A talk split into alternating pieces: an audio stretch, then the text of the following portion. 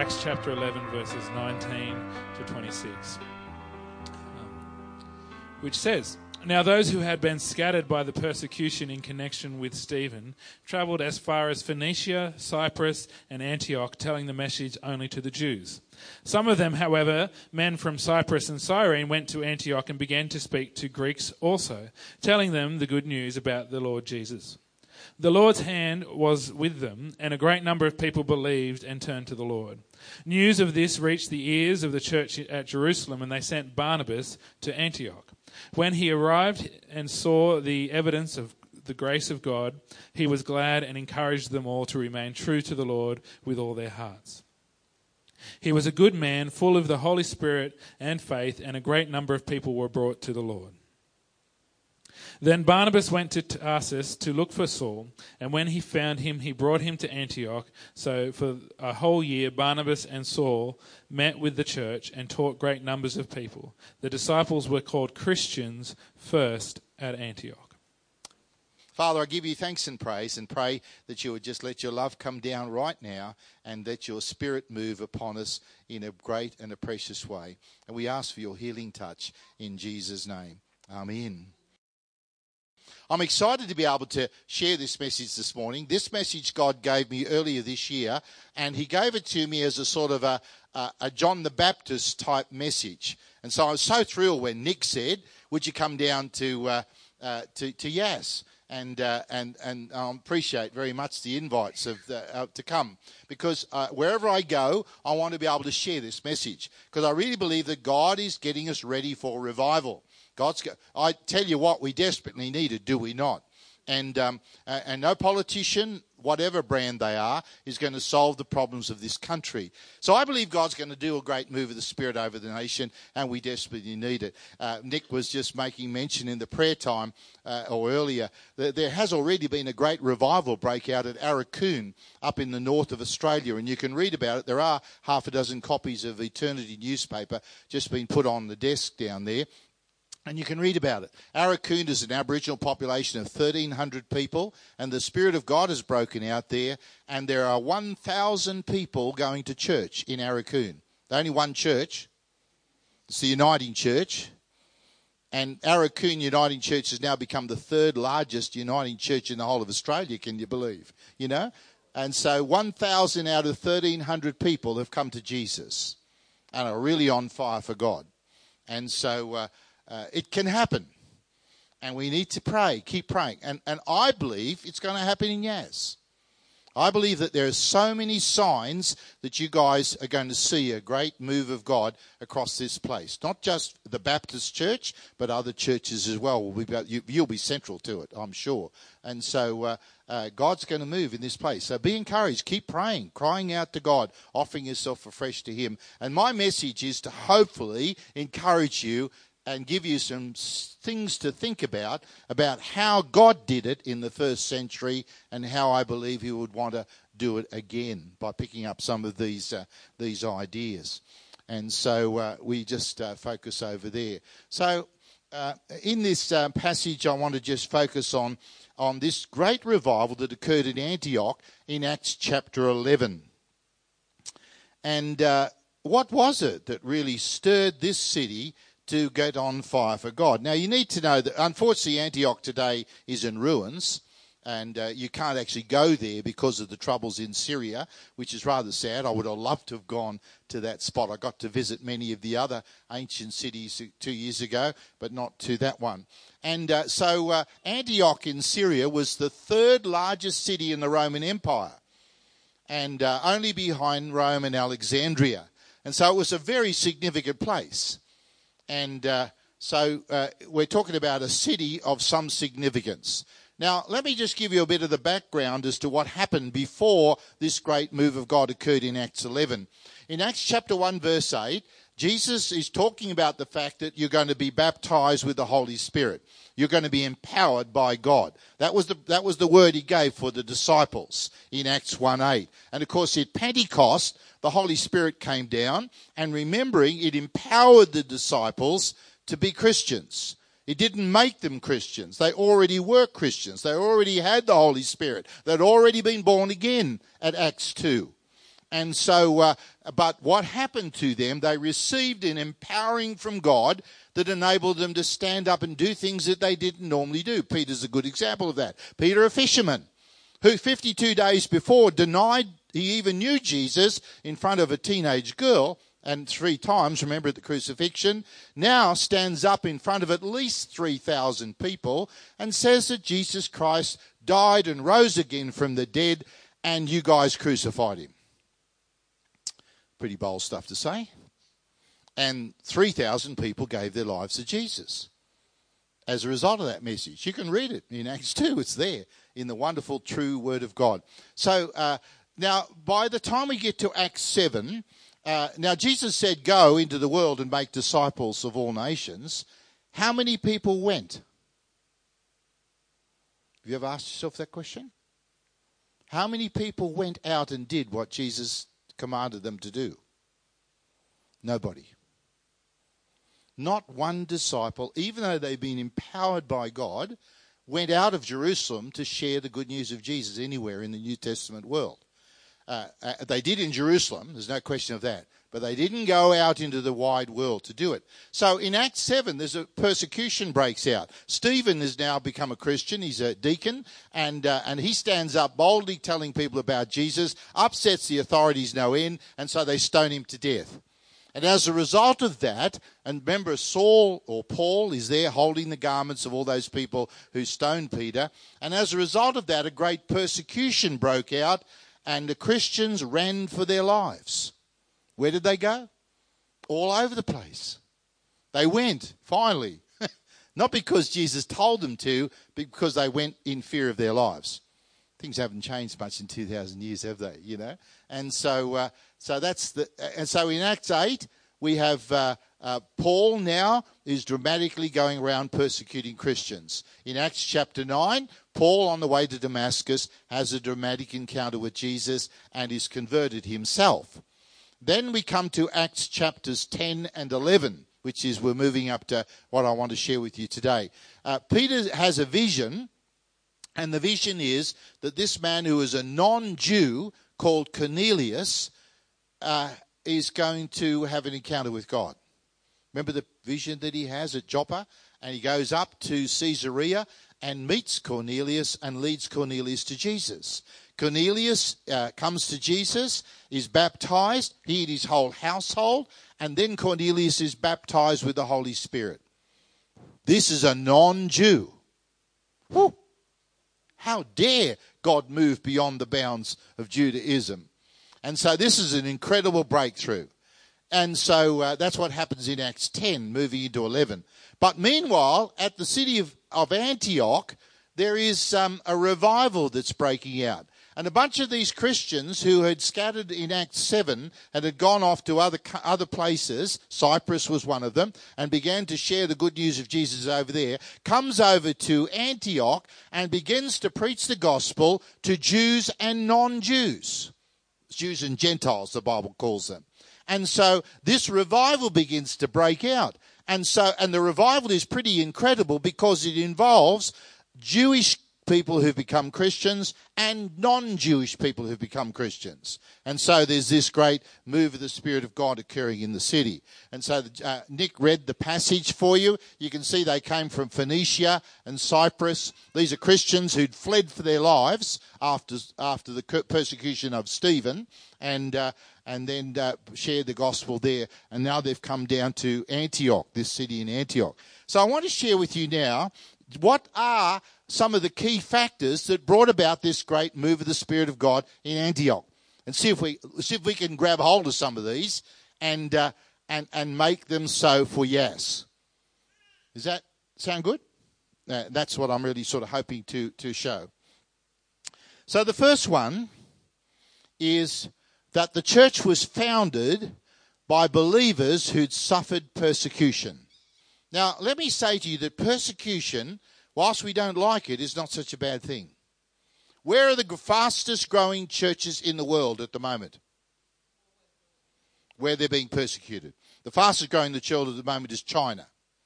There are more people coming to know Jesus in China than anywhere. Well, there's more of them, I suppose, but even percentage wise, there's more people coming to. I tell you, one of the other fastest growing churches in the world is Iraq. And those guys really laid on the line for Jesus in Iraq. I'll tell you another place where there's a great move of God that we don't get to hear anything about North Korea. Do you know there's over a thousand young Christians from South Korea who bought one way tickets and have gone into North Korea to share the good news of Jesus? They bought one way tickets because most of them believe they'll never return.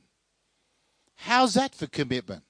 There are over 5,000 South Korean students who bought one way tickets to go into the world and share the gospel of Jesus wherever God's sending them to. We had one of them, a lovely young girl uh, with uh, who came to our church in Port Macquarie and married one of our guys, and they're now serving God in uh, in Cambodia, in Cambodia, and uh, witnessing there. So there's stuff stirring, you know, and we don't get to read about it in our newspapers unless something horrible happens. And um, and so uh, do pray for that. I don't know what happened today, but we were cried out to pray. There were 200 Christians to be executed yesterday uh, in one of the uh, Muslim worlds. And did you get that uh, thing on Facebook or prayer request? So I'm praying that somehow they got spared, but they were to be shot.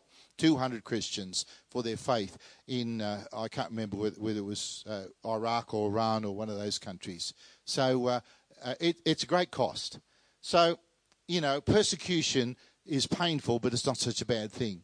And can I say that as I've got to know many of you people here in this church, many of you have gone through some difficult times to be here in this place. Some of you have, uh, uh, I'm not saying you've been persecuted, but you've had some tough times.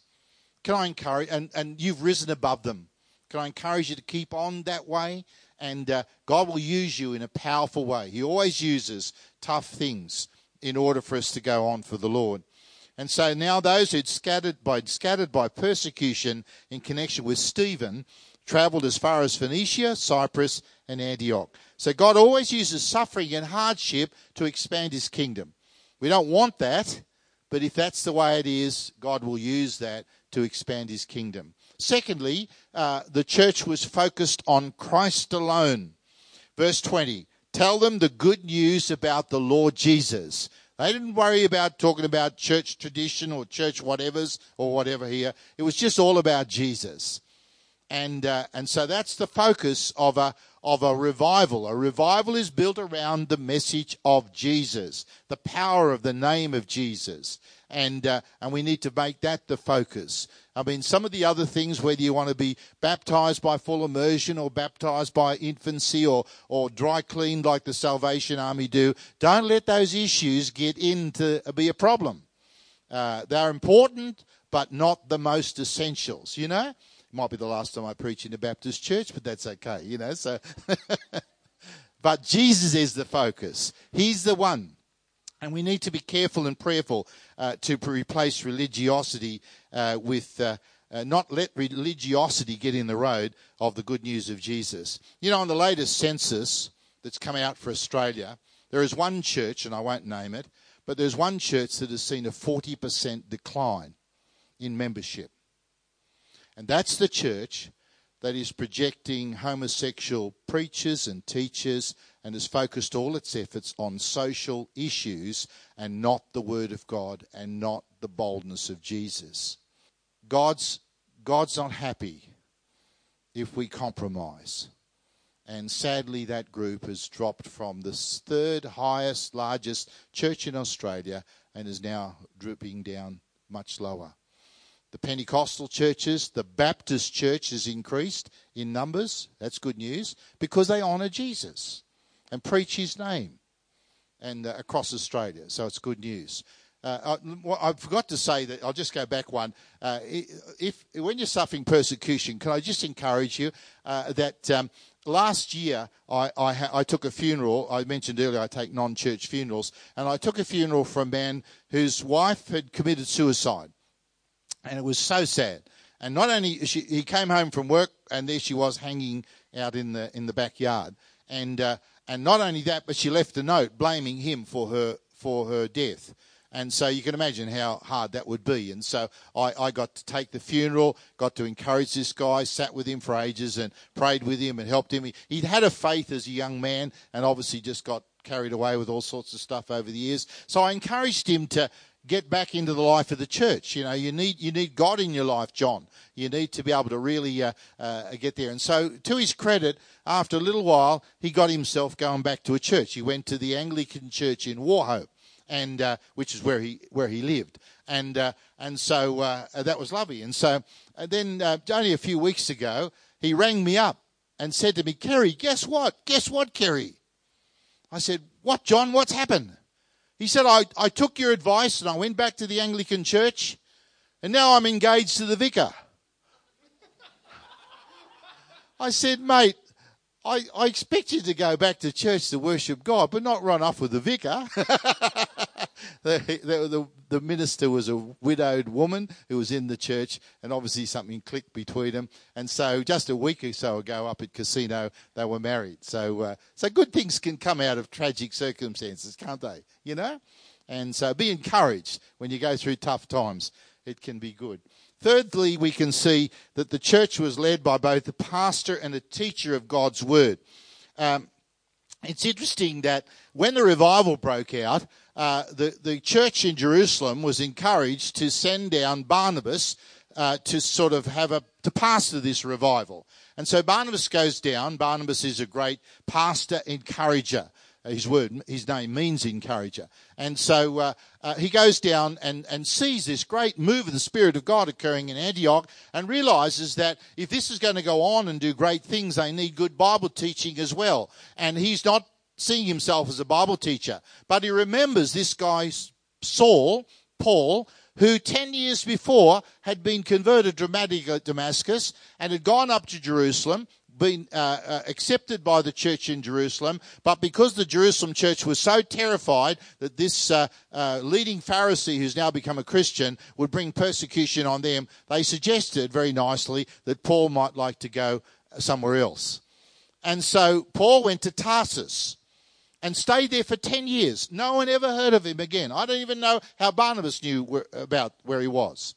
And so Barnabas realized that we need a good Bible teacher like Paul Saul Paul. And so he goes to Tarsus, which is not far away from Antioch, finds Saul, Paul, and brings him back to Antioch. And Paul and Barnabas teach the word of God and pastor the church together. And I believe revival needs pastors and teachers for it to really go forward. That's the trouble in Aurukun at the moment. Uh, the, the, they have no pastor up there. The revival has broken out. And, uh, and so as soon as the word gets out that this is happening, there's a whole bunch of churches think, oh, well, let's get in there, you know. So there's been all sorts of weirdos go into Aurukun to try and muck up, you know, you've got to worship God on the Saturday or you've got to do this or got to do that. And so fortunately the elders are strong enough that they've told them all to pack their bags and go. They don't want that. So they, they want people who'll teach Jesus and the Word of God. And so, so last, according to the newspaper article, they're still looking for someone to come and come up and preach and teach and encourage them and nurture them in the things of God. And so that's what that's what we we need to see. So for a whole year, Barnabas and Saul met with the church and taught great numbers of people. The fourth thing that we need in revival is a prophecy a focus on the gifts of the Spirit. This church was aware of God's Spirit and wanted God's gifts to be exercised. So it's Jesus, it's preaching the Word of God, it's pastoring and teaching people, but it's also being open to the Holy Spirit being ready and receptive for whatever God would want to say. And so this prophet guy, Agabus, comes down from uh, Jerusalem and, uh, uh, and they let him get up in the church and speak. And he speaks up in the church and tells them and warns them about a, a drought or a famine that's coming. And, uh, and so the church in Antioch uh, takes that to heart and uh, begins to do something about providing a blessing uh, for people who would be suffering from those uh, famines or droughts and praying for that. So the church needs to be a church that lets the gifts of the Spirit flow. And that's why it was so great to have the seminar yesterday. And then last night we had a wonderful time after that mute worship time of just praying for each other in those small groups. And it was special, wasn't it? and uh, just uh, and seeing a number of you start praying for each other and and asking God to show you some words or some things that can mean you can pray for each other. I, I want to encourage you to keep doing that because that's going to be powerful and precious. Uh, and uh, so that's the fourth thing. Fifthly, don't you know there's only six and we're getting close to the end. Isn't that wonderful news?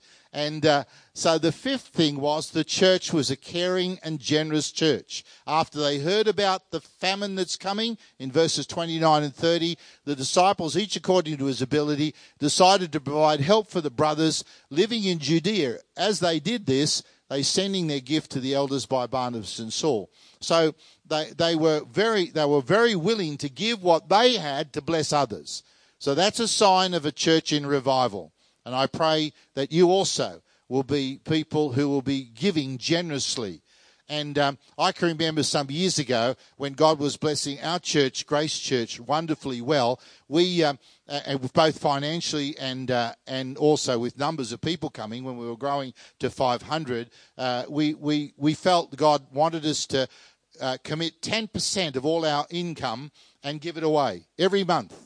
Well, we, we didn't know, decide every month at first, but when we, we, we, we made the decision to give 10% away, and then we went to do it, found out we didn't have it. so then we decided we bet to give away 10% every month. And so every month, whatever the income would be, we give it to either missionary work or to whatever God lays on the hearts of our people. Now, we heard one of our churches down the road was in financial trouble. So I said, okay, let's pack up our church on Sunday mornings and let's go down to that church. I'm going to be the Uniting Church. Let's go down to the Uniting Church and let's walk into the church, bless them by celebrating God's love with them, and give them a check in the church. Now, we only presented them $500 and they were in debt millions, but, um, but it, they, was, they were in tears. They were so touched that this, this crazy mob called Grace Church up the road would come down and, and bless them by worshipping with them and then giving them a gift of $500. And it didn't solve their problem. Well, it did later. Uh, it was quite miraculous things happened to save them from their, their huge predicament. So uh, be generous. Be generous. And then lastly, uh, the church was a sending out church. We don't get this from Acts 11, but we do get it from Acts 13, where uh, in the church at Antioch, while they were worshipping the Lord and fasting, the Holy Spirit said, Set apart for me Barnabas and Saul for the work which I've called them. So after they fasted and prayed, they placed their hands on them and sent them off. So another vital key to a church in revival is it's a sending out missionary church. And uh, so these six things, founded by believers who'd suffered focused on Christ alone, uh, led by both a pastor and teacher, prophetic, open to gifts of the Spirit church, and caring and generous church, and a sending out church. Now, note this, church. They didn't just look around and say, oh, yeah, well, there's Harry and Mary. Uh, you know, they're doing nothing in our church here. So let's raise them up and send them out as missions somewhere. They chose the best two people in their church, Paul and Barnabas and sent them out. And look what God did in revival throughout the world through Paul and Barnabas, which we're still walking in that today. In fact, uh, a, a friend of mine just said the other day, Paul did more for the kingdom of God while he was in prison than he ever did out of prison. He started, he planted and started 14 churches out of jail, but in prison he wrote all his letters that we still read 2,000 years later, and we get blessed out of our socks by reading the letters, letters that Paul wrote from prison Philippians, Ephesians, etc. So God, God works in amazing ways, doesn't He? And so that's that's the key there. So uh, what? Why did the Antioch church grow so rapidly? Peter Wagner, one of our world's uh, leading missiologists, says it was by divine power and sound missiology. They had a, they had a strategy. Verse 21 the Lord's hand was with them, God was with them and they preached Christ alone. So that's so they became known as Christianos. That means people who walk with Jesus. So isn't that isn't that great? You know, they they became known as that, uh, and uh, what do people say about us? What do people say about the Baptist church in Yass? What do they call us? What would they say? Uh, interesting, challenging thought, isn't it? You know, oh, them crazy Baptists up the road. Do they say that, or you know, or those fundamentalists? uh, what do they say about us? Well, these guys became known as Christians, people who follow Jesus. And you know, every time there's been a great move of God, there has been uh, the the moves of God are, are called by that. I mean, the great move of God under John Wesley became known as the Methodists. Why? Because John Wesley had a method of discipling new Christians. You know, thousands of people were coming to Jesus across England, and Wesley said we need to disciple, disciple these guys. We need to put them through a little Bible study program so they can go on with God. And there, uh, there was a method that they did that with, and they became known as Methodists. Is that right? Uh, the Baptist church, when it revi- was revived, was also a revival and a great move of God, became known as Baptists. Why? Because you baptize new believers and encourage them in the things of God. And, uh, and that was a great process of washing off the old self and putting on the new self in the process of baptism. Uh, the, uh, uh, the Quakers, you ever heard of the Quakers? We don't, they're a bit of a dead duck today, but uh, the Quakers once were a great move of the Spirit of God. And the reason they were called Quakers is when the presence of God came on them, they shook. They quaked. They shook. And uh, so God just moves in great and powerful ways. So these are the six things that uh, would uh, uh God use to start about a great revival in Antioch. And if you think about it, most of those six things would be also what God would have as a heart for seeing the move of the Spirit of God over Yass, would He not? You know? And and it begins with me. Begins with me. Billy Sunday was asked. Uh, Billy Sunday is a great, like an old American uh, uh, Billy Graham evangelist type guy for back in the 1800s. Great, great, great gospel preacher. Used to do, you know, sort of build tents and do sawdust preaching. And Billy Sunday was asked, "How do you start a revival?" He said, "I'll tell you how you start one." He said, "You get out on the floor, you get a piece of chalk, you draw a, ter- draw a circle around yourself and said, God, bring a revival in the circle. That's not bad, is it? You know, it was revive me. That's where a revival will come from. It comes from people being revived. That's not a bad thing to say. So, uh, just in conclusion, Selwyn Hughes, in commenting about the city of Antioch, said these words in Every Day with Jesus Show me a church where people are prepared to suffer for their faith, propagate the good news about Jesus Christ, demonstrate care for those who are needy, engage deeply with God in worship, remaining always open to the guidance of the Holy Spirit, rid themselves of all class distinctions and racial prejudice, utilize the gifts of all God's people, hold together strong people who differ, and and I will show you a church that will revolutionize the community community in which it's placed. That's the church at Antioch. Selwyn is saying we need those churches to spring up in our cities and country towns around Australia, around the world today, do we not? Just finally, one church that has achieved some of this is, of all things, a uniting church. And it's Hope Church on the Gold Coast. Now, this church is quite amazing. And uh, they recognised they had four uniting churches that were going down the gurgler.